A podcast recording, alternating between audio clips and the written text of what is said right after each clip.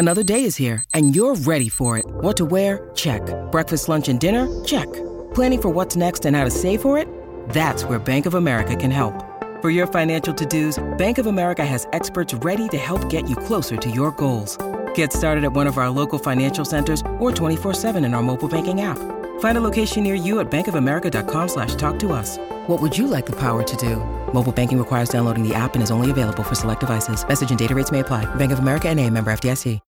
When you need mealtime inspiration, it's worth shopping Kroger, where you'll find over 30,000 mouthwatering choices that excite your inner foodie. And no matter what tasty choice you make, you'll enjoy our everyday low prices, plus extra ways to save, like digital coupons worth over $600 each week. You can also save up to $1 off per gallon at the pump with fuel points. More savings and more inspiring flavors make shopping Kroger worth it every time. Kroger, fresh for everyone. Fuel restrictions apply. Welcome to the College Football Survivor Show, where playoff survival is always on the line. Here are your co hosts, Doug Lesmerises and Shahan Jeyarajah. And we're back on the College Football Survivor Show. Shahan off, which means I need help, which means we have one of the very best writers in college football who's been doing it for a long time. I've known him for a long time. It's Adam Rittenberg of ESPN.com. And on this episode, we are going to talk about Washington, national title contender. We're going to talk about Oregon State, really interesting team. Nick Daschel from OregonLive.com is going to join us for that. But we're going to start off with Colorado. This is a playoff show, but we want to talk about Colorado because, Adam, and by the way, thanks for your time, man. Good to see you. It's great to see you, my friend. Um, yeah, we have a lot to discuss. So let's let's get into it with the Buffs and Coach Prime. So it's a playoff show. You were you went out there you went to Colorado and did a story on Deion Sanders and the new era at Colorado. You were there in February. We watched the spring game this past Saturday. It is news. Colorado is news. Colorado is exciting. Their their previous spring game record crowd was 17,800. They drew 45, 46, 47,000 people to the spring game. The spring game was on ESPN. People are fired up, but all the players are leaving. So it is a pretty remarkable thing Monday and Tuesday of this week, 23 players from Colorado entered the portal. It's almost 50 players who have entered the portal since Deion Sanders took over in December. And I don't know, there might be five more by the time we get done recording here. Adam, in 1954, Bear Bryant showed up at Texas A&M and took everybody out in the field and denied them water for a week and said, "Run around until you drop." And there might have been 100 or so players that started off. There were 38 by the time he was done. They called them the Junction Boys and they wrote a book and they made a movie and it made Bear Bryant famous. And they were one and nine his first year at Texas A&M. And by year three, they were nine, zero, and one. And he's Bear Bryant. And in the 50s, that's what you did. You come in somewhere new, you run everybody until they're dehydrated, and you see who leaves. So these, this is Deion Sanders.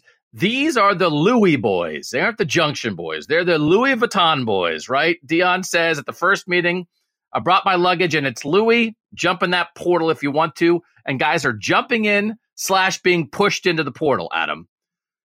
Sometimes we love stories like this. Hey, new sheriff in town. You're going to run the program your way. By the way, Colorado was terrible last year. But also, these are people and these are lives. What are we to make of nearly 50 guys in the portal since Deion Sanders got there. Is this a guy turning around a program the old school way, or is this college football not working for young men? Yeah, I think it's probably a little bit of everything, Doug. It's funny you say old school because that was what struck me when I was out in Boulder talking with Deion. And I'd heard this, but to actually be in his presence, in some ways, he's very old school in terms of how he runs the program. And you know, how he communicates to players. But he's using a very new school tactic to flip the roster. You could not do this in 2015. You can do this in 2023, even though it's upsetting a lot of people, whether it's the players who wanted to stay, who are essentially told you need to leave. I spoke to one of those players um, last night.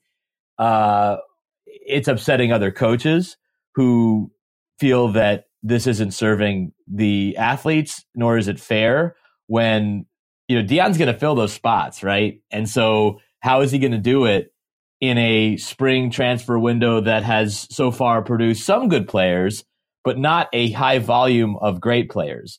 I think it's what you're going to see in the next few days are some notable names going into the portal. There was one on Tuesday night, Alton McCaskill from Houston, who was the AAC Rookie of the Year on offense back in 2021. He missed last season with a knee injury. He surprises Dana Holgorsen uh, with a meeting on Tuesday saying, Hey, I'm, I'm hopping in the portal. And, and by Wednesday morning, shortly before we recorded this, he is, in fact, in the transfer portal.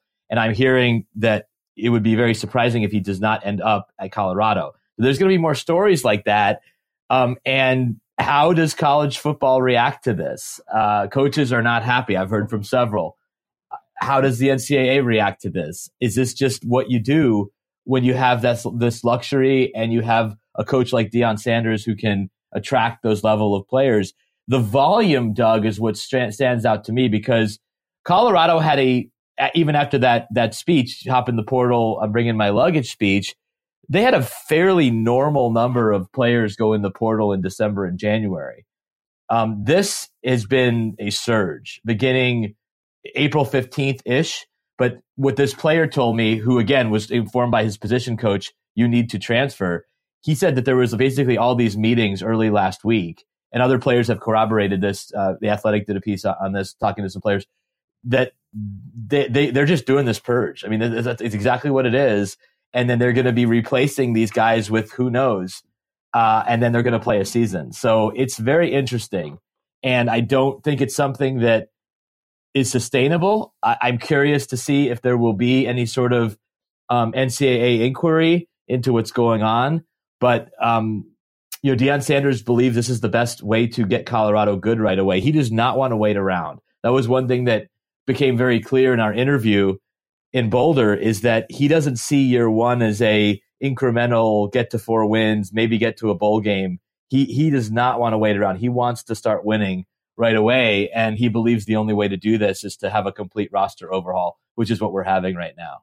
So it's one of these things. The NCAA makes rules, and then you have coaches who say, "Hey, okay, so within the rules, we're doing this thing. Like you said, they made this thing. Now you can turn over the roster as much as you want. You can kind of tell players they're not going to play football anymore, but you keep their scholarship at the university. But these guys want to play football. So they've created this world to allow this to happen. Listen, Lincoln Riley did a version of this at USC. Mel Tucker in year two at Michigan State made a New Year's Six Bowl with a bunch of transfers. This is the portal. So don't make the don't make the portal if you don't want people to use the portal. Guys like this, Nick Saban, whatever rules you make, Nick Saban, more often than not, is going to find a way to make the rules work for him. Deion Sanders won at Jackson State, is going to recruit like crazy, has run a successful program, is coming to a place that hasn't won, needed a boost, and you can't turn it around by keeping all the same players who were there when you were 1 and 11. You can't just come in and be like, oh, this is our roster. Oh, good. You were 1 and 11 last year. Let me give a motivational speech and see if we can go 9 and 3 this year. That's not how it works. You got to turn over the talent. I don't know, man. Like, is this so long term? You can't do this every year, but you flip it now. He already brought in a top 25 recruiting class right away, getting there in December. You figure he's going to recruit. Is this how Deion Sanders, especially in a 12 team playoff era that we're getting in 2024, is this how Deion Sanders is going to build a playoff team at Colorado. People are going to be mad right now, but this is the beginning. It's certainly the beginning. And, and again, I, I think you can certainly criticize what's going on there, but you can't say he wasn't open about his plans. He was very open and has been front and center, visible content, putting stuff out there, messaging. Like like this has been like the people that have covered Colorado and the people that have observed Deion Sanders for the last you know, uh, five months, five plus months, are not surprised that we're doing this. Maybe the numbers are surprising. I, I guess my thing with it, Doug, I think they're going to have some good players who come in. Certainly some more talented players than they had last year. But is he accounting for attrition? In the Power Five, you've seen it, I've seen it at some of the best programs in the country. You get hit with a few injuries, that's a problem. And I just don't know if there's enough players to I think he can find 35 or 40 really good players. But is that going to help them once there's a rash of injuries, which is inevitable? Their schedule is very difficult.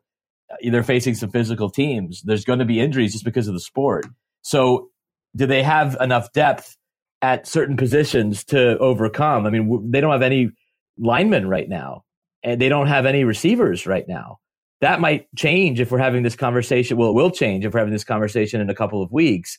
But I, I just don't know if the depth is going to be strong enough to have the type of success that he wants in year one. So maybe it, it's a little bit, I, I don't want to say performative, but it, it's a little bit of what you said earlier that this is new.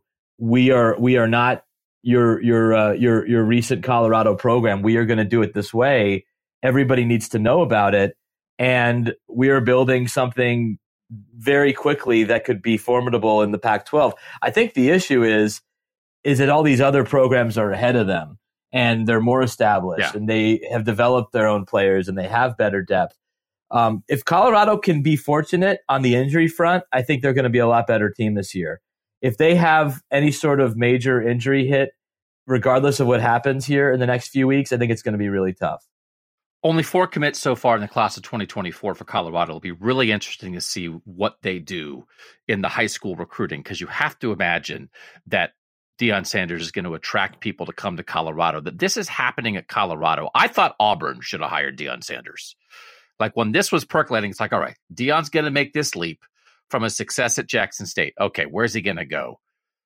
I thought I thought a more successful program than Colorado in the Power Five could have taken. I don't even think it would have been rolling the dice. This guy is a this guy is a known quantity who had success at a program. It's not like he's coming in off the street. He just led a program for three years. But that this is that it's going like this. This is an interesting incubator for this, Adam. Do you think a Deion Sanders can and will build a sustainable top level college football team at Colorado? Do you think B he'll do this for a couple years at Colorado, and then and then a top ten, top fifteen job is going to grab him, and he's going to go do that. Or do you think C this will more kind of like not exactly hit, and this will not be Deion Sanders as one of the better coaches in college football five years from now? I think all three are on the table, and we don't want to put the guy in a box, but having visited with him, having watched this so far, what's your gut? Yeah, I, I think that he. I will say this: he does enjoy living in Colorado. I, I know that it's a, a, little bit kind of shocking to see Deion Sanders as the head coach there, but he he really genuinely likes being there, and he hasn't played a game and hasn't dealt with a ton of local criticism, but right now, I, I think he, he's enjoying himself. I, I, don't think he's long for that job because I don't think you can win a national championship there. And I think Deion Sanders, uh, uh, you know, uh, as an athlete who achieved everything you can achieve pretty much uh, and wants to be at the highest levels, if he does have success, and I think he will, there will be opportunities for him at a program where you can win a national championship. I just don't think you can do that at Colorado. I, I think there's not enough of a local talent base.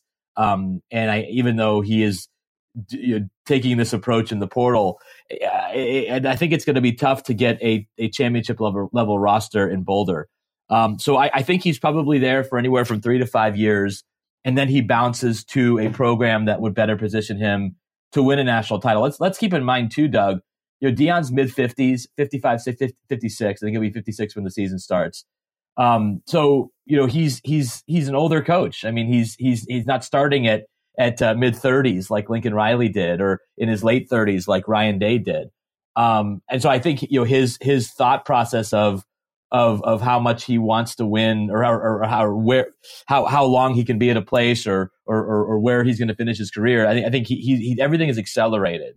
So I, I sense I don't think he's going to be at Colorado for the rest of his career. I also think he'll be there long enough to have some real success and then bounce to a program in the SEC, Big 12, who knows where where he can better position himself for a national title run. Yeah, there's a chance people could be lining up for this guy in a couple years. Um, is this situation then in the end? And and I'm just very interested. I like you know new people on the scene are very interesting, and the way Deion Sanders is going about it, it's a lot like in some ways it's like Jim Harbaugh at Michigan, right? I can remember somebody saying he's sort of like the guy you drop you drop an exotic fish in the fish tank and everybody's kind of been swimming around and now you put in like the puffer fish or a fish that has like a bunch of pokey thorn kind of things on it. And all, the other fish have to react to it. You can pretend that you're just going to swim around in your tank and do the same thing, but that fish is there and he's looking at you and you have to look at him. And Jim Harbaugh came from the NFL and almost won a Super Bowl and just kind of was a different kind of dude. And when he got to Michigan early, he's climbing trees, he's taking off his shirt, he's taking shots at people as he's building something. And now, guess what? They're just a really good football program. Deion changes the fish tank, man. So you can be mad. A lot of people were kind of mad at Jim Harbaugh early on. But guess what? It worked. Didn't happen overnight, but they got much, they got better. And now they've made the final step this is how like disruptors work.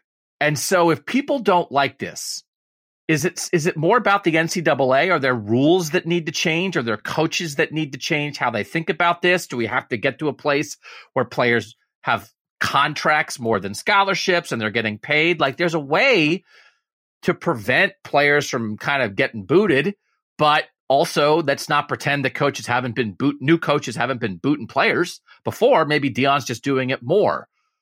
Is this telling us something about the sport that needs to change, or is it just revealing something about the sport that's always been there and is never going to change? Yeah, it's a great question. I, I think the, the difference with Deion is that there isn't any subtlety.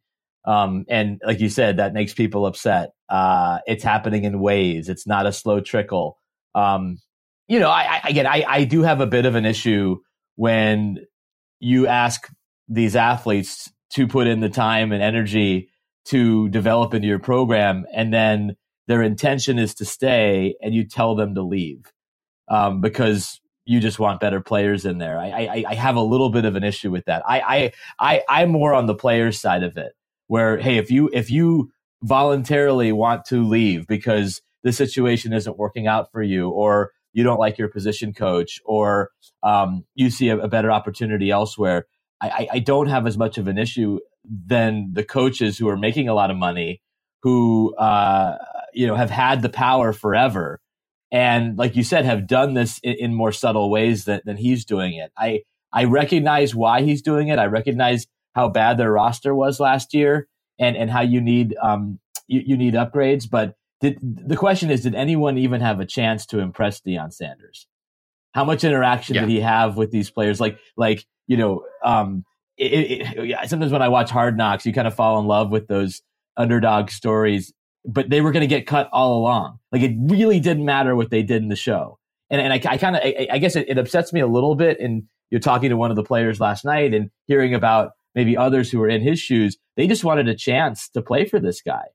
Um, they wanted a chance to to you know just just let me show you what I can do, and it almost felt like like this was already set months ago.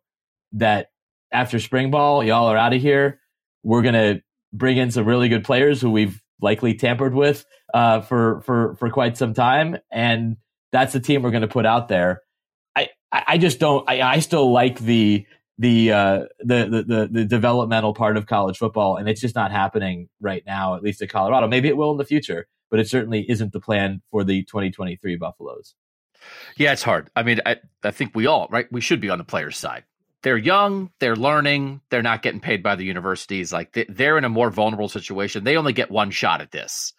But I think I think really more it's the structure of the sport than than what Deion is doing because like Deion's sort of let now again all this all this stuff in the portal. It's like oh you can't talk to a guy because in the port until he's in the portal. But like how do you know?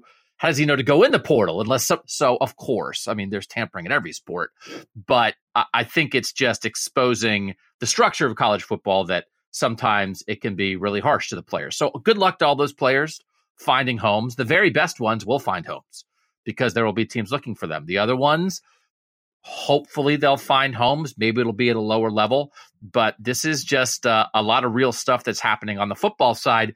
Shedeur Sanders can sling it. Can he not? I'm fascinated to see what Deion's son, as the quarterback of Colorado, you watch that guy in the spring game and you go back and watch some of his highlights at Jack, man, he throws a nice ball, Adam. I mean, this is a conference in the Pac 12 with some great, great quarterbacks in 2023. But I think you can throw this guy in the mix. And you have Travis Hunter, who's a defensive back who might play a little bit of receiver, was playing both ways in the spring game, five star recruit that followed Deion. I'm I'm curious to see what Shedeur looks like in the Pac-12 because I think he's at least going to make some miserable Saturdays for some defensive coordinators here and there. No doubt, especially in that you know Sean Lewis led offense, which is all about tempo and and and putting your de- putting defenses on their heels. I, I did see Shedeur's throw actually um, out of uniform when I was out in Boulder, and he is impressive. Uh, you know, he's a real guy. You know, Travis Hunter is a real guy, but is all are all the Jackson State guys who followed Deion Sanders to Colorado Power Five players? I, we'll find out. Right. Uh, we just don't know. And if Shedeur Sanders gets hurt, what's your plan? If Travis Hunter gets right. hurt, what's your plan? So again, I, I think the starting 22 Colorado, I not even think, I know the starting 22 Colorado puts out there uh, in September against TCU will be much better and more talented than the starting uh, uh, 22 that played, I think it was against Utah in the final game of, of, of 2022, 2022 season. That, that, that new group of starters will be better. I don't know if the overall roster is going to be strong enough to hold its own in undoubtedly an improving Pac 12, where there's really no gimmies, very few gimmies, if any, on the schedule. Colorado's overall schedule is not easy. Um, so this is going to be really interesting, right? This is the, you know, the, I think one of the differences you brought up Auburn, Doug, you know, whoever hired Deion had to be okay with this. Mm. Colorado, Rick George, their their administration, Phil DiStefano, their chancellor, they can't be sitting here on April 26th with some of the criticism that's coming out in light of the, the transfer purge and, and go, oh my God, I didn't see this coming. Why did we hire this guy? Um, uh, he didn't tell us he was going to do this. No, Deion told, told you exactly what he was going to do. And you signed off on it. I don't know if Auburn, even though Auburn has done some interesting things over the course of its history, was willing to turn the program over to Deion in a way that you, you don't see happen very often. Colorado was. And that was a big part of the story that we did for ESPN.com coming out of that trip I took, which was administrators saying, Hey, if we went four and eight last year, we went five and seven, Deion Sanders probably not our coach. We went one and 11. We hit rock bottom. And that forced us to open up our, our minds to the idea of bringing in somebody who is different, who's a disruptor, as you said, turning everything over to him and letting him do it his way. And we're going to roll with it. And we're going to roll with the good. 47,000 at the spring game. You and I spending a playoff uh, a podcast here talking about Colorado. And we're also going to roll with the, with the, you know, the bad or the risk, which what, what what's, what are, are people going to look into what's happening? Is this all above board? You have to be okay with that. I don't think Auburn was there. Colorado got there because they were so bad on the field. I can remember in uh, the 2019 season, I was talking to Mel Tucker on the phone for a story that I was doing. And Mel Tucker, in his first year at, at Colorado, had been a, an established coach who should have been a head coach long before he got the, the opportunity at Colorado. And he's sitting there and he's saying, "Man, I'm looking out my window and I'm looking at the, at the Rocky Mountains, and I couldn't be happier. And what a great opportunity I have here at Colorado." And he's at Michigan State the next year because he got an offer. He's a Big Ten guy. He got an offer he couldn't refuse. And then they go to Karl Dorrell and the kind of tanks and they wind up at one and eleven. And so Colorado's been through some stuff, right? And so this does feel like the place to say, hey, let's do this. And again, he's not coming in off the street. Deion Sanders led a successful program and has an idea of how he wants to go about this. So we will continue to watch this. The reason we talk we're talking about on a playoff show is because a it's happening right now and, and it's interesting, but because if I think Deion Sanders will coach in the playoff before he retires in a 12 team playoff universe, I think he will do that at least once, which is why it's worth talking about. And it's funny that you remind us he's in his mid 50s. He seems like he's in his mid 30s and he's part of our consciousness and he has such energy and he looks young and it, it's an interesting point that you made, Adam, because he doesn't have 25 years to build this slowly. If Deion wants to make an impact, he's kind of got to do it quickly. But I, I don't know. Deion Sanders, playoff coach, you on board? I think it's quite possible because of his ability to attract talent. Now, I want to see how he coaches in the Power Five, how he rolls with a schedule where you're not going to just be better than most of your opponents like they were at Jackson State. And part of that was that he attracted players who, with all due respect to Jackson State, shouldn't have been at Jackson State. They should have been somewhere right? A, a, a, either in the Power Five or at good Group of Five programs.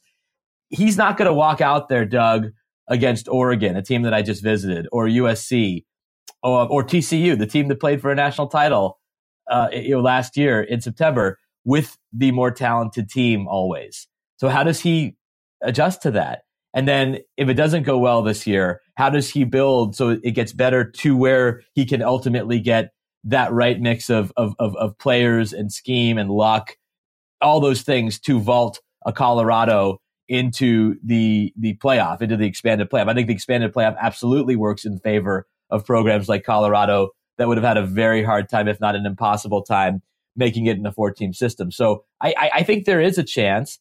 Um, I, I, do want to hold out to see how this uh, evolves. It's really interesting, though, what you said about Deion and, and what we think of him and what he is, because, like I said, being with him, you get a bit of that old school. Um, and I also asked him about why do you do all this content, man? I mean, you didn't grow up with social media. I didn't grow up with social media. And he's just talked about it, how natural it is for him to be on camera all the time. His his son Deion Jr. is following him around with a camera always. You know, they're creating content always, and he's comfortable with it.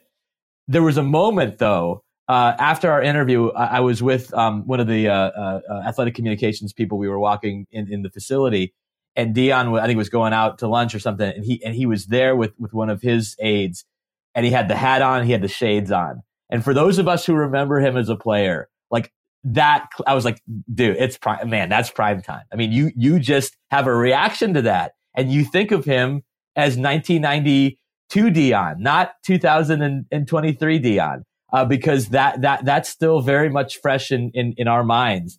Um, and so he has that ability, uh, with that energy and who he is and the personality, um, to, you know, kind of be almost ageless, which is really interesting. But the reality is, he's probably not going to coach for 20 years. He's probably going to coach for 10 years, maybe, um, maybe not a whole lot longer than that. So there is a ticking clock as far as getting to a place where he can ultimately um, uh, compete for a national championship. We'll see if that clock expires at Colorado and he moves somewhere else, or maybe he does get it done at a program that still remembers, and you and I remember, we're old enough to remember Colorado being in that national conversation and winning a national championship. Yep. All right, we could do six hours on Colorado, but we want to move to some other teams that are a little more immediate playoff contenders right now. We're going to have Nick Daschel coming up to talk about Oregon State, but you also were at Oregon State, Adam. I want to get you on this, and you also have been at Wisconsin, and I want to link them here quickly because a couple months ago, Shahan and I on this show were talking about like, hey, who could be like the TCU?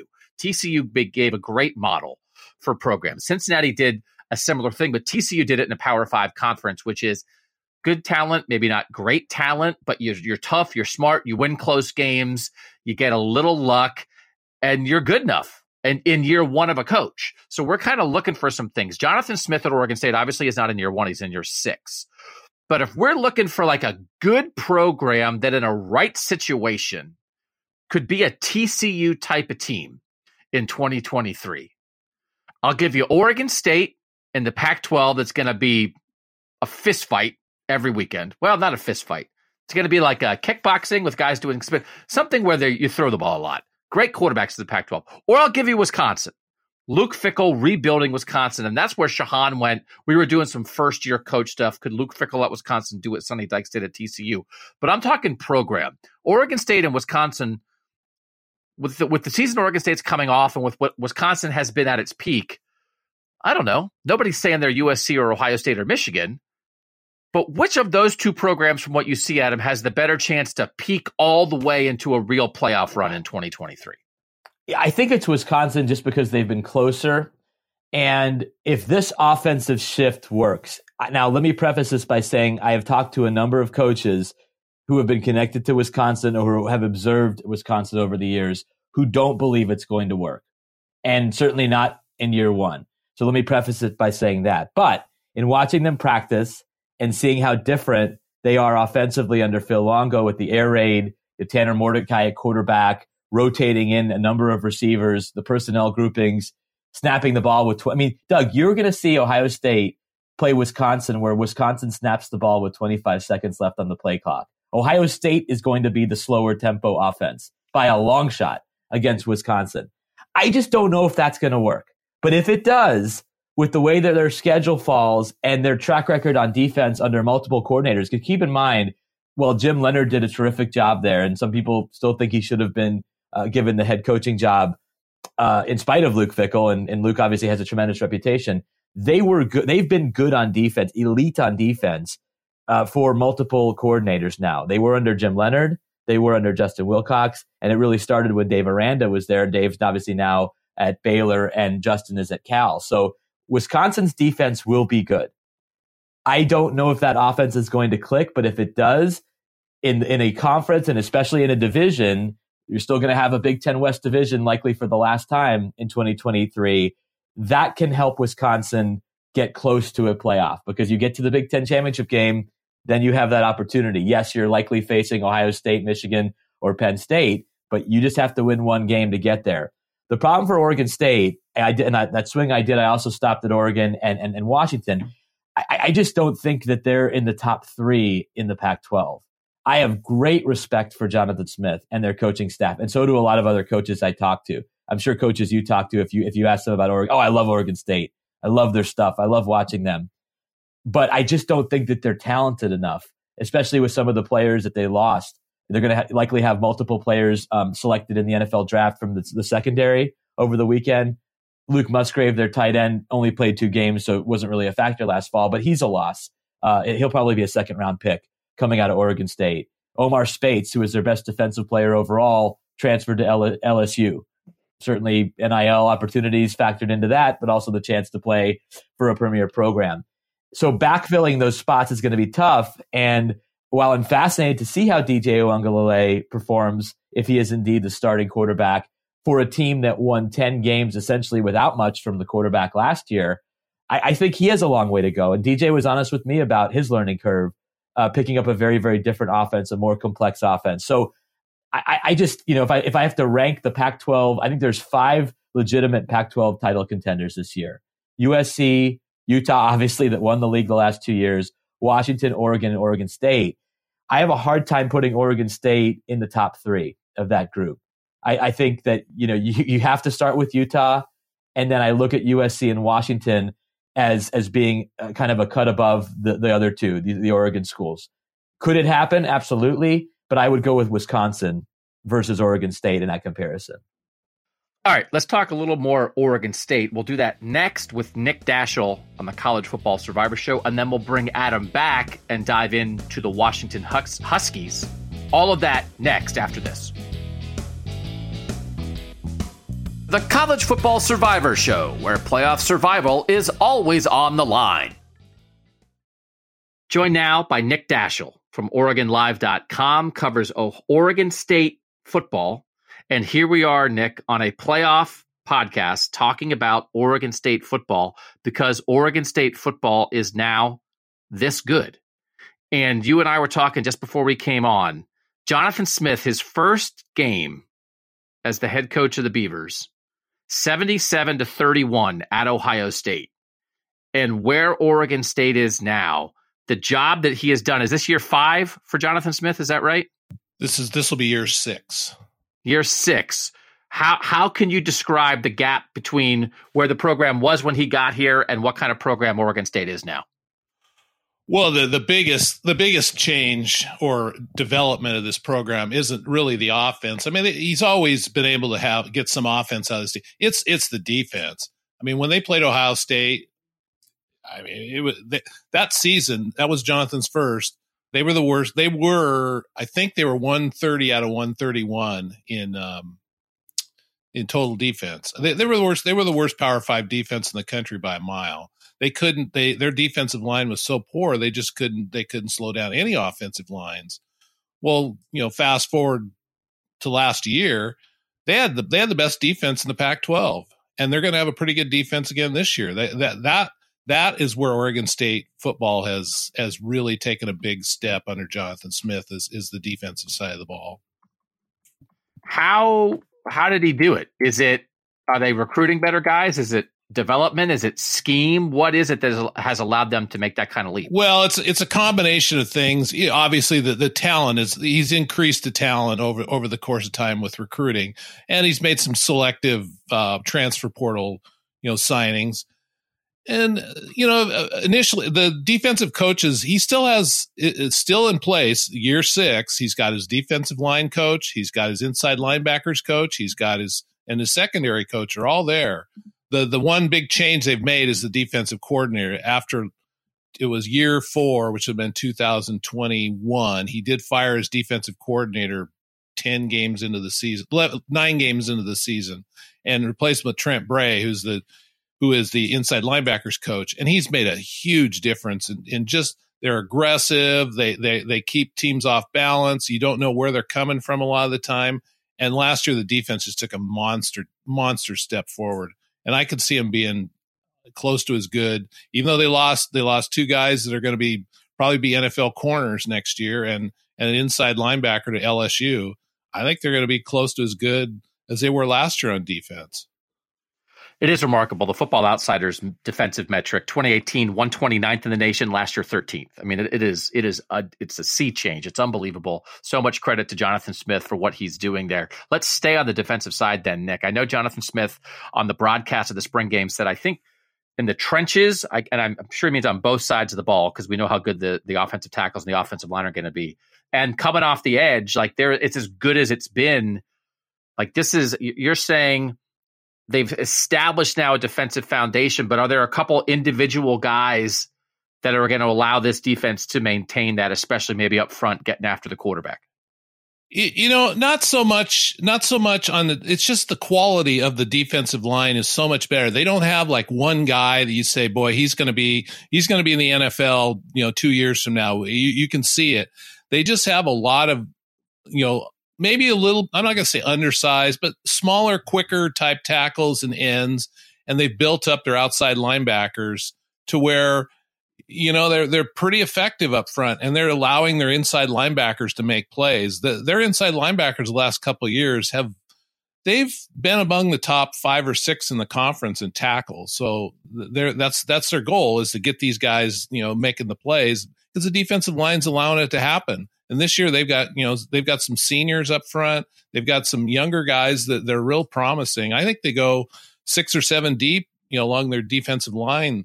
And I, I could see all of them playing. But again, none of them are going to be first or second round NFL draft picks. They're just all pretty good offensive line in a world where we're in this portal season and it seems like everybody in the country is looking for offensive tackles. Uh, Oregon State has two of the best offensive tackles in the country, and Joshua Gray and Taliese Fuaga. Am I saying that right? Am I close there, Nick? Uh, I just him Tolly.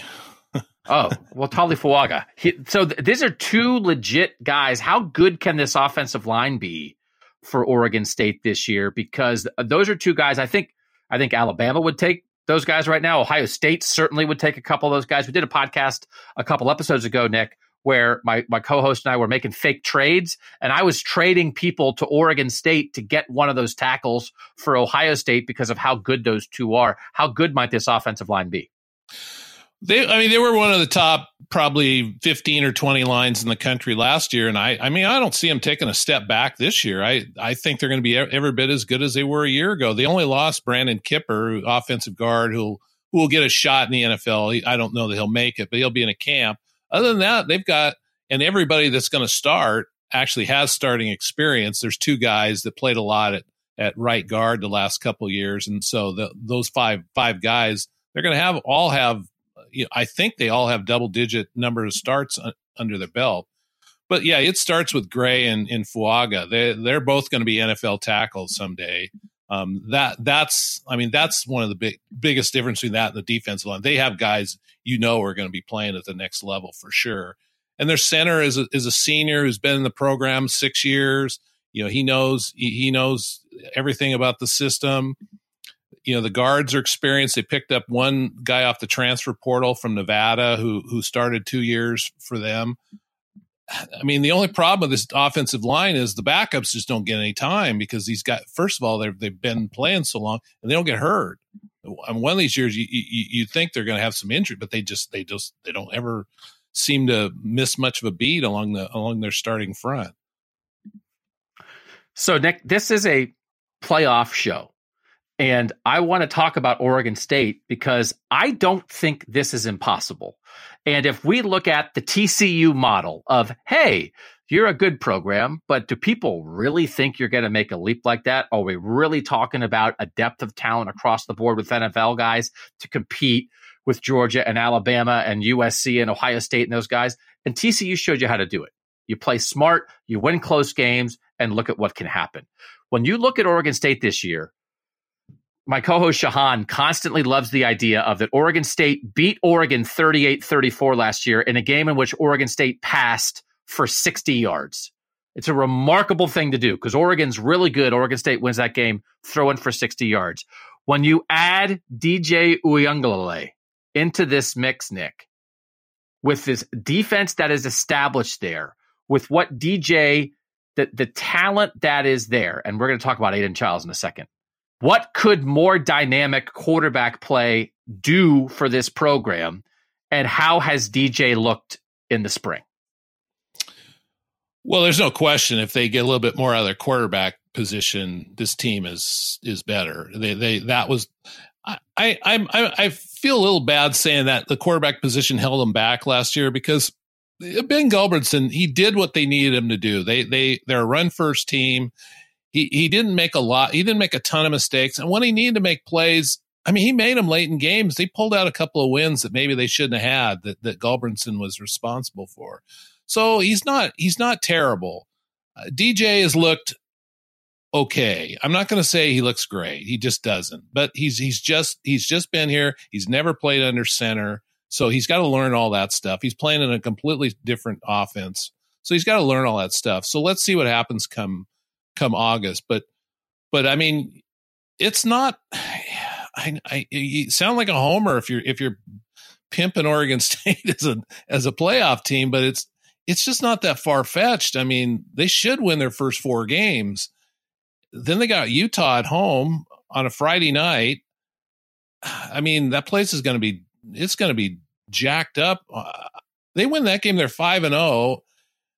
I mean, shoot, they've they've got Callan. They could go into their bye seven and zero if they can get through that Utah game. I think, and then and then we'll see what happens from there. But it's not impossible. The schedule sets up pretty well. Some of their their easier road, easier conference games are on the road this year, and and their tougher conference games are at home. So it, the only you know game you'd you'd want to have at home that you don't is Oregon. That's but that's the last game of the season, and you know, it's a long ways from now. But shoot, I, I mean, would uh, there's not crazier things that could happen. I mean, it, it, it's real. It's I wouldn't bet on it, but it's it, it's a possibility the, the biggest problem is that the Pac 12 is going to be good. So Washington's going to be good, Oregon's going to be good, USC is going to be good, Utah's going to be good, UCLA might start a freshman quarterback, but they might be pretty good. Like this is, it's going to be hard for anybody to get through. But again, TCU did it last year by being tough and smart, and you win close games. You can get a little luck, and all of a sudden, look at where you are. It feels very much like Oregon State can be competitive there. I know on the on the broadcast, Jonathan Smith's talking a little bit about the explosiveness offensively. Looks like there's a deep running back room. Like, are there some playmakers here, Nick, that can help elevate if if you do get a little more out of the quarterback position? Are there some guys at running back and receiver that that showed some stuff this spring or last year that can help this offense go? Well, the, the, the, running backs are exactly the same as a year ago. They they returned the entire they intern, returned the entire top four from a year ago, and they were, I think, they were second in the conference in rushing. Um, they returned the co the the co offensive uh, freshman of the year in the conference, Damien Martinez at running back. He would have went for a thousand yards if he hadn't got hurt in the first quarter of the of the bowl game. Um, they've got you know Deshaun Fenwick, who's a he's just a powerful back. That's a he's a great offset to, to Martinez. They've got Jam Griffin who transferred from Georgia Tech, who's a good outside explosive runner. They've got all the weapons they need in the backfield. It's it's what do they have outside?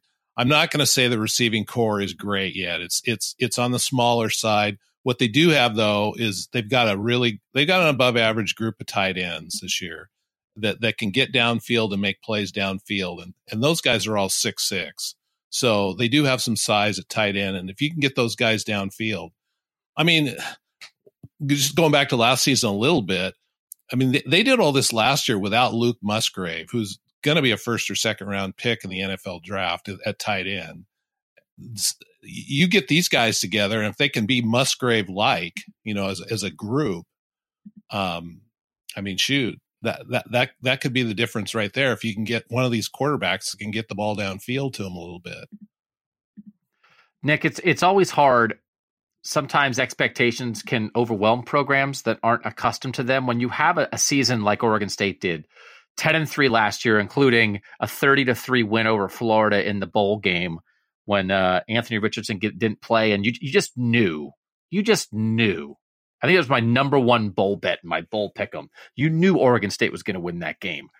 To come off of that, what was the vibe this spring coming off a 10 win season that was so successful when when so many valuable pieces from that are back? What are fans thinking? How is Jonathan Smith talking about it? And do you think, you know, here we are, we're talking about Oregon State. Will they be able to handle that or will that be a challenge for them? Well, that's that's been a theme I've kind of been harping on a little bit this spring is that you know, it's one thing to win 10 games when nobody expects you to. It's another thing to repeat something like that when you're a program that is not used to success. And I mean, they lost some leaders off that team. There's no doubt about it. They're this, they five or six guys. Most, I think, all their captains are gone. One of them actually is at Ohio State, the quarterback Tristan Gebbia. Yeah. Um, so they got to they got to develop n- new leadership. I think they got it, but you know, until we get to August, we'll find out because I mean, as everybody knows, it's May, June, July. That's when teams really find out what they're made of. Because if you don't put in the work in those months, you're you're behind, and you got to have those leaders getting those guys out of bed, getting them to lifts, getting them to run, run the place, things like that. I think they got the leaders, but you know, that's a question mark I mean, as for the fan base, I mean, they're fans. Of course, they, they expect 10 wins next year or more. I mean, there's just no, I mean, there's no doubt about it. I, uh, will they be disappointed if the team wins eight or nine?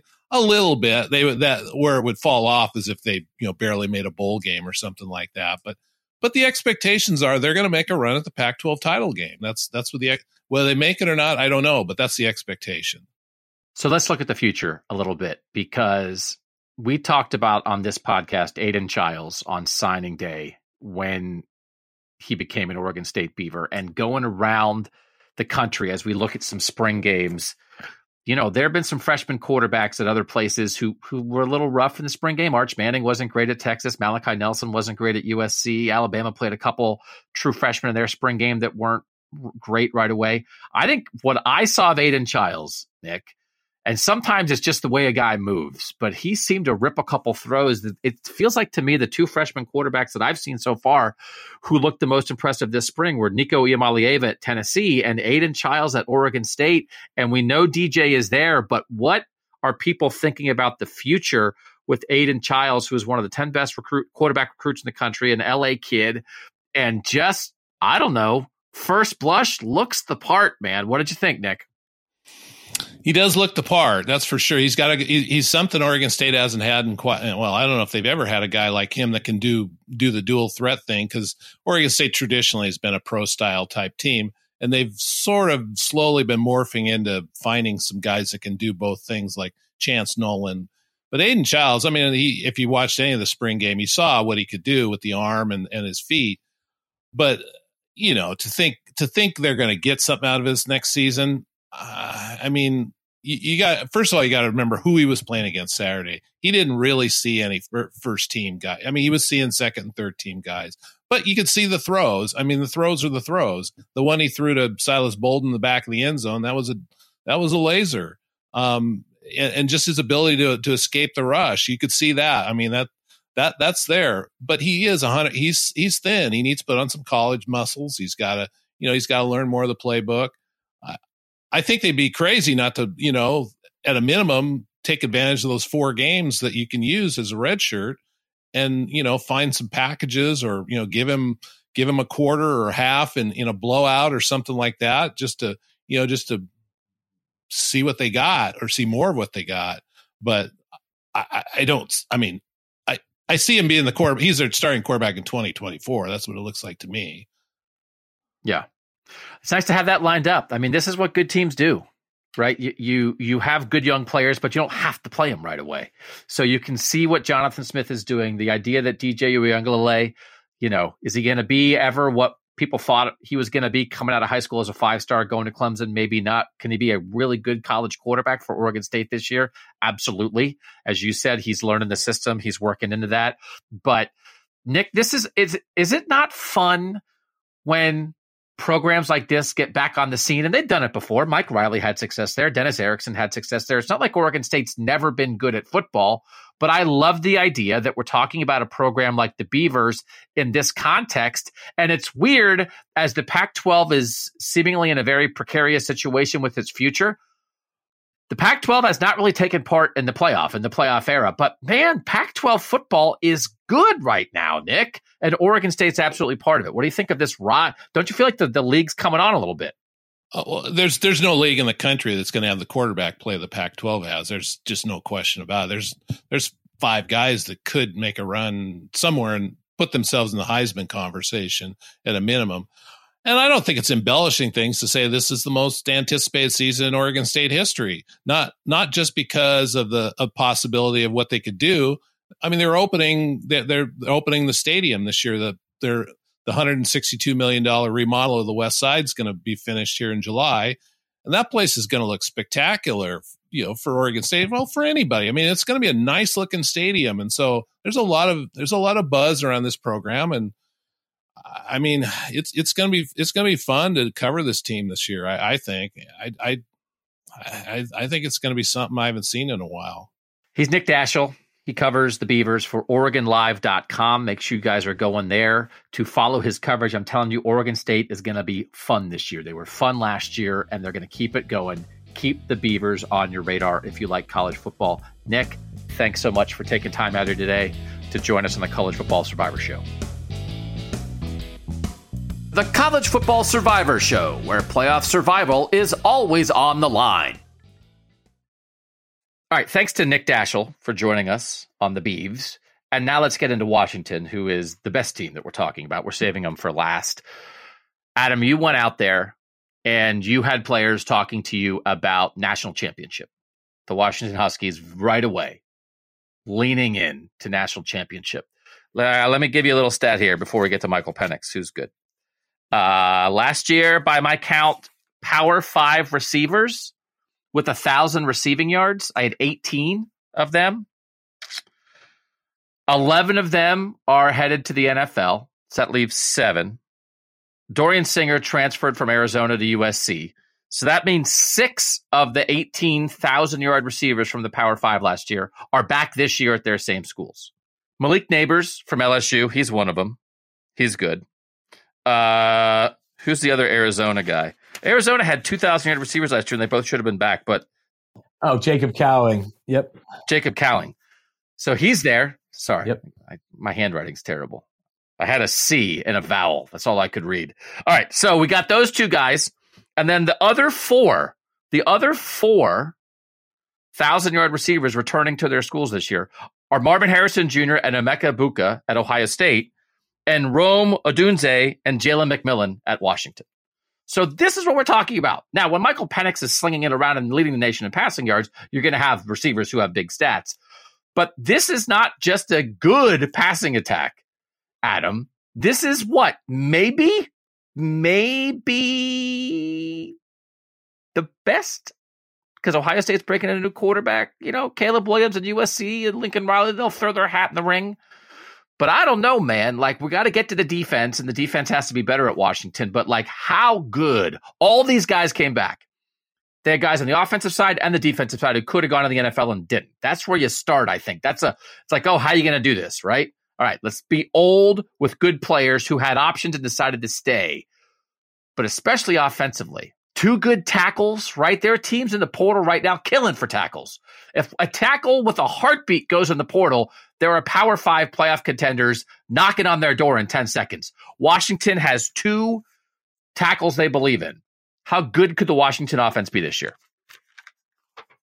I think that's outstanding. Um, and I think what's interesting is if they can, they were a volume passing team last year. I, I, think if they can become a little bit more efficient in the passing game, and that was one of the reasons that Michael Penix decided to come back uh, versus going to the NFL. But if they can, they can even take that next step with with their passing attack uh, in terms of efficiency, they can they certainly will be a top five offense. I mean, barring injury, it's hard to make a case, Doug, that Washington isn't a top ten offense. And I think it's very possible that they're a top five offense. I just think that the personnel they have, the scheme they run, I think Kalen DeBoer and, and Ryan Grubb are two of the better offensive coaches in the country. Alabama tried to hire Ryan Grubb. He chose to stay at Washington as the OC there with Kalen DeBoer. So um, yeah, if they can stay healthy, and that's always been the question with Michael Penix, although he got through last year unscathed, they will be a force offensively, right up there with USC, right up there with Ohio State, and, and some of the better teams in, in college football. And I, I yeah, I, I, was also struck by the openness. Sometimes you know players are, are hesitant to to to say big goals. Michael Penix did not hesitate when I said, Michael, what are your expectations for the season? He said national championship. You know, this is a team that didn't even make the Pac 12 championship last year, but it was a team that was playing very well down the stretch. You know, some teams, as you know, once that bowl game is over, they're relieved, the season's over, they can exhale, they're, they're excited to, to have a break. Washington wanted to keep playing. Washington felt that it was playing at an extremely high level at the end of the season. They finished in the top 10. Um, they beat Texas in their bowl game. They they they beat their rivals. Uh, it was a very good finish to year one under, under Kalen DeBoer, and there's certainly a feeling that they can take it to the next level. And I think I think what struck me in watching their practice, and thank you to the Seattle weather gods who were otherwise awful for my trip for for keeping the rain away for a couple hours because it was beautiful out there. Um, there are names, there are dudes on both sides of the ball. Like like there there are very few position groups, Doug, you can walk around and, and observe at a practice and and and not be able to identify or at least know oh you know I know that name. I I've, I've heard of that guy. So they they, they they're very notable um, throughout throughout their team.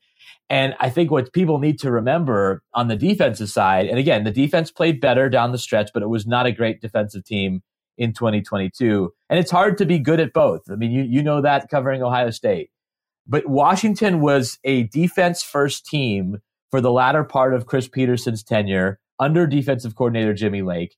And then when Jimmy became the head coach, they they remained a defense first team for a little while.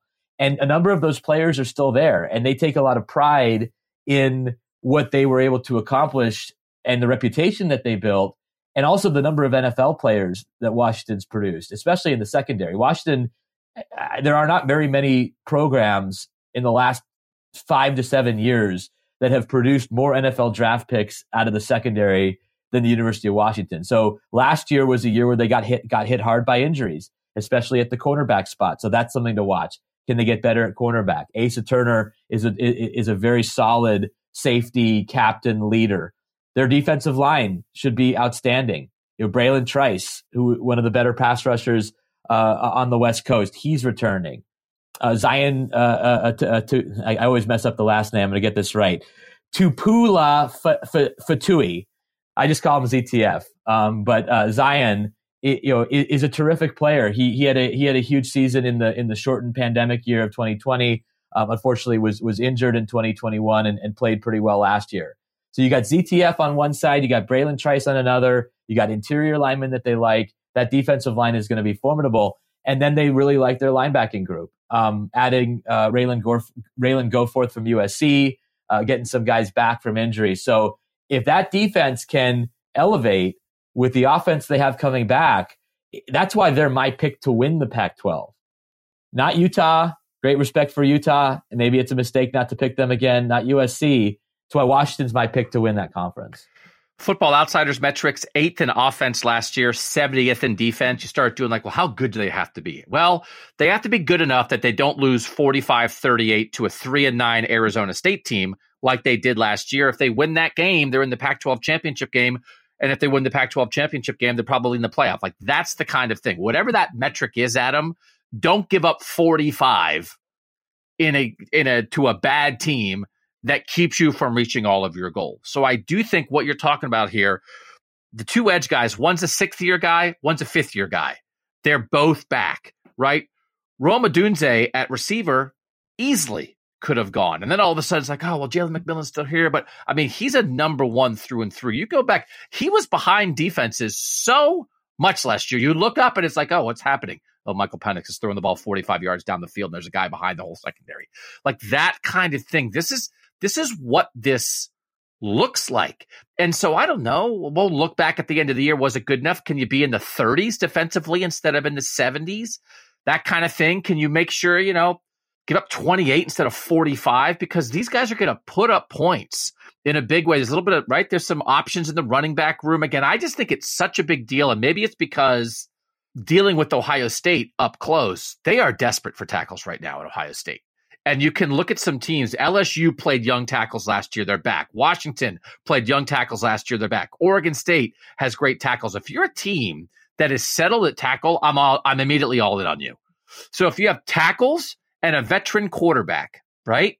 That is a good place to start. I'm I, LSU. I thought LSU in their spring game, man. Jayden Daniels, like again, receivers emerging.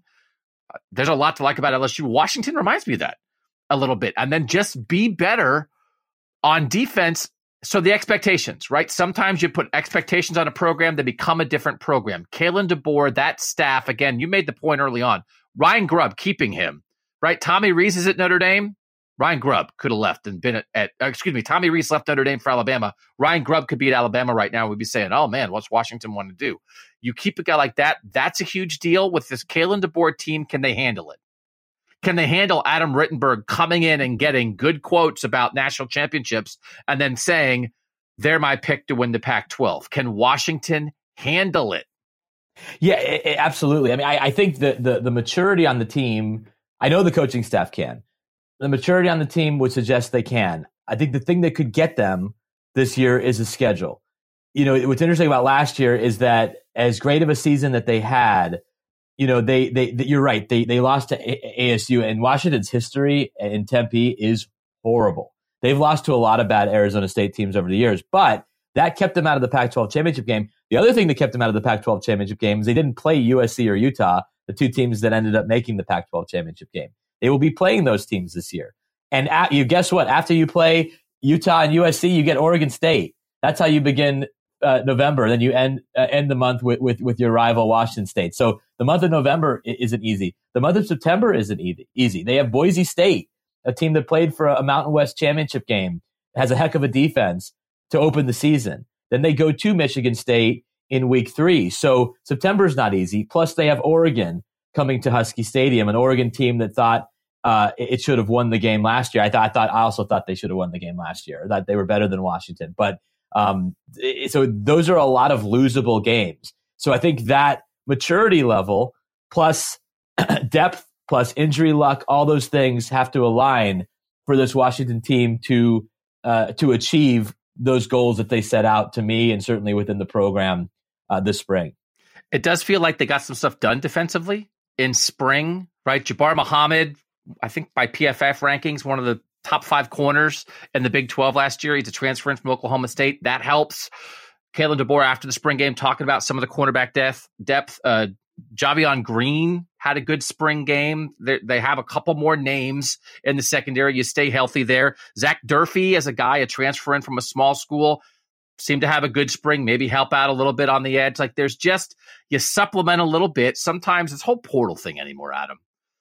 I think it feels like when you're looking for teams, you're looking for teams that supplemented smartly without necessarily building a whole team out of the portal. And I think you can see, right? Washington brought a lot of their own pieces back, added a little bit here and there, added a running back in the transfer portal, added a little bit here and there where they needed some depth and some help.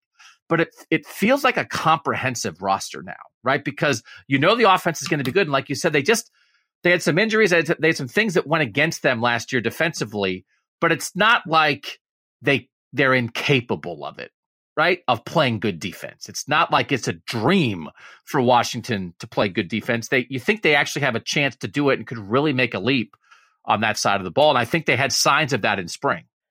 Absolutely, and and I think it, there's an important. It's important to remember the history of what they had been defensively and how they had recruited on that side of the ball, and they hadn't lost a lot of great uh, uh, recruits to the portal. You mentioned injury, and again, that hit them hard at cornerback. They did supplement that position largely uh, through the portal, but also with some development. You know, they get a guy back at linebacker, Eddie Ulofoshio, who missed uh, the first eight games of of last season, um, uh, played the final five, but he was uh, uh, you know preseason All America type player, national awards candidate at um, at linebacker. Plus, you add Ralen Goforth. You know, in talking to William Inge, who's a defensive coordinator, he he, he didn't understand why USC let Ralen go, Goforth walk, especially off of a defense that that we know wasn't great last year, and obviously injury played into that as well. But they feel like he's going to be a helpful player for them on defense. So I, they're just very veteran and they've been recruited at a high level and uh, and there's some options there on the defense. So I, I, think sometimes you're you're kind of making a case for a defense to be better based on hope. I think you can make the case for Washington's defense to be better based on evidence. You're not going to be. I w- I shouldn't say you're not. There will not be very many top ten defenses in the Pac-12. The quarterbacks are just too damn good this year. But to your point, you go from 70 to the low 30s, maybe sniff the top 25 in certain categories. That can make a massive difference when you have the offense that you have coming back. So I, I think that's the realistic goal. They know they're not going to shut out USC or Utah or Oregon, but if those games can be more in the in the 20s, and eh, eh, eh, you're holding teams in, in the in the high 20s, low 30s, it's going to be very difficult to keep Washington under 40 points this season. So um, I, I, think that's that, that's that's your plan if you're Washington, and I think you have the personnel to to to do it. I think you have the coaching on that side of the ball to do it as well. I have fallen under a little bit of a spell here and trying to watch spring games from all the playoff contenders around the country. It's so appealing when you have a veteran quarterback in the spring. And it's just been such an interesting spring that Ohio State, Alabama, Georgia quarterback competitions across the board. And so it's like, oh, well, how's it going to go? They all went, I think, varying degrees of still some questions there. You watch Florida State and Jordan Travis, and it's like, oh. You watch LSU and Jayden Daniels. It's like, oh, Caleb Williams played one drive in the USC spring game. And it's like, oh, you know, JJ McCarthy in Michigan, Michael Penix in Washington. I'm those teams right now are appealing to me, Adam, because it just is functional. You watch these offenses operate, and Michael Penix and all these receivers and an offensive line that you can believe in at Washington, it just makes for a functional two hours on a Saturday afternoon in the spring where Bama's like, I don't know, do we have a quarterback? And Ohio State's like, well, you know, Devin Brown hurt his finger. I guess Kyle McCord, I don't know. And George is rolling out three different guys. I know that will change maybe by September. And these programs, it's part of college football. Guys leave. You got to develop new quarterbacks. But there's a couple good programs with great returning quarterbacks that I just think are super interesting in a world where there's some teams at the very top of the sport who don't have that this year. And again, this is why Michael Penix in Washington, they're so appealing right now. Yeah, and, and again, the, I, you know, I, I, say this with a little bit of caution because we saw what happened with the ACC last year, and they had all the returning quarterbacks, and it didn't yep. turn out to be a very good league from a quarterback standpoint. But you look at what's coming back in the Pac-12. That was one of the reasons I went out there. You know, I'm sitting with Michael Penix. I'm sitting with Bo Nix. I mean, these are dudes who have been around and have, have seen a lot in their careers, and both had incredible seasons in 2022, and they're back with their with their schools. Uh, you, you, look even at Texas with Quinn Ewers coming back and the hope that, that he can take a step.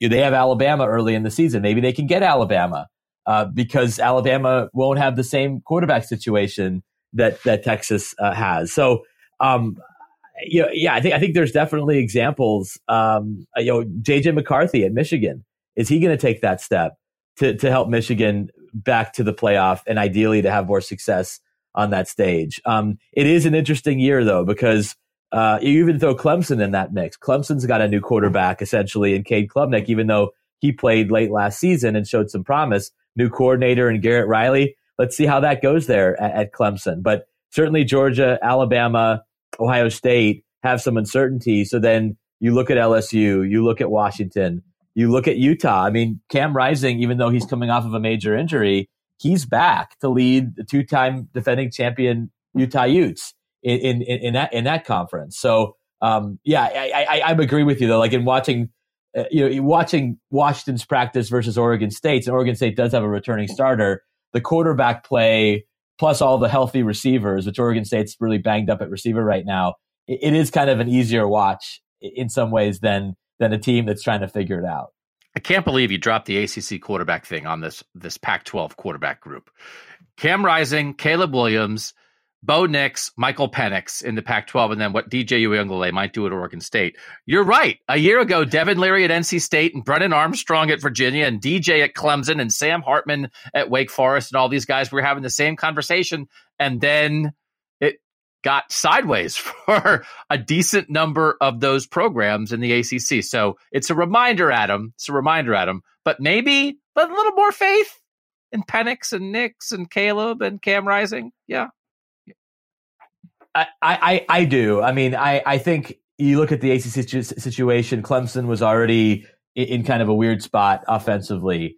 Um, Armstrong was working with the new coaching staff. You never know how that's going to go. It clearly did not go well at, at for him at, at, Virginia. Devin Leary unfortunately had an injury situation. So there's sort of like explain. You can explain those things. Um, I, and really, you mentioned just a few of them. You look at Jay, like Jayden de Laura is a dude. You watch him play. I mean, if you want to see a fearless quarterback watch Arizona quarterback uh, Jayden de Laura because that guy fears absolutely nothing on the field and, and is, a, is a natural playmaker. There's optimism that Cam Ward at Washington State, the chances from Incarnate Word will be even better year two um, there uh, in, in, in Pullman.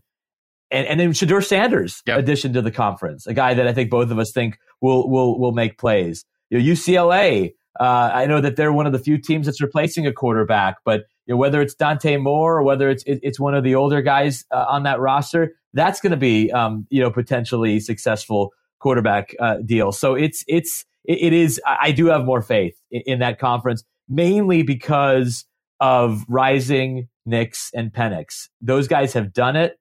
Uh, they have done it at a high level, and barring injury, all three should be among the you know the 10, 15 best quarterbacks in the country. I think in in Penix and Nix's case, possibly among the that top five Heisman Heisman contender group. Oregon has not yet had its spring game. That's coming up this weekend. We'll talk about Oregon more on a future edition of the College Football Survivor Show. But for now, we'll let you guys go. Adam Rittenberg carrying the load here. We appreciate all your insight, Adam. You know, we're just two Big Ten guys, and here we are having long conversations about the Pac 12. Look at how we've expanded our horizons. Good for us, right? Good for us.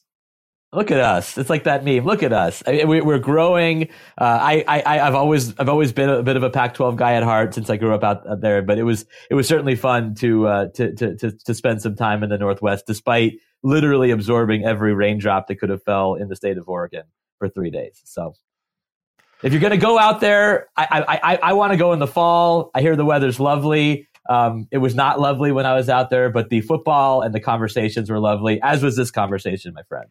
He's Adam Rittenberg of ESPN.com. If you care about college football, you have to be reading him, Adam Rittenberg at ESPN.com. Thanks again also to Nick Daschel of OregonLive.com. We'll be back next week with even more about teams coming off of spring football. For now, for Adam and for Nick, I'm Doug Lesmerises, and that was the College Football Survivor Show.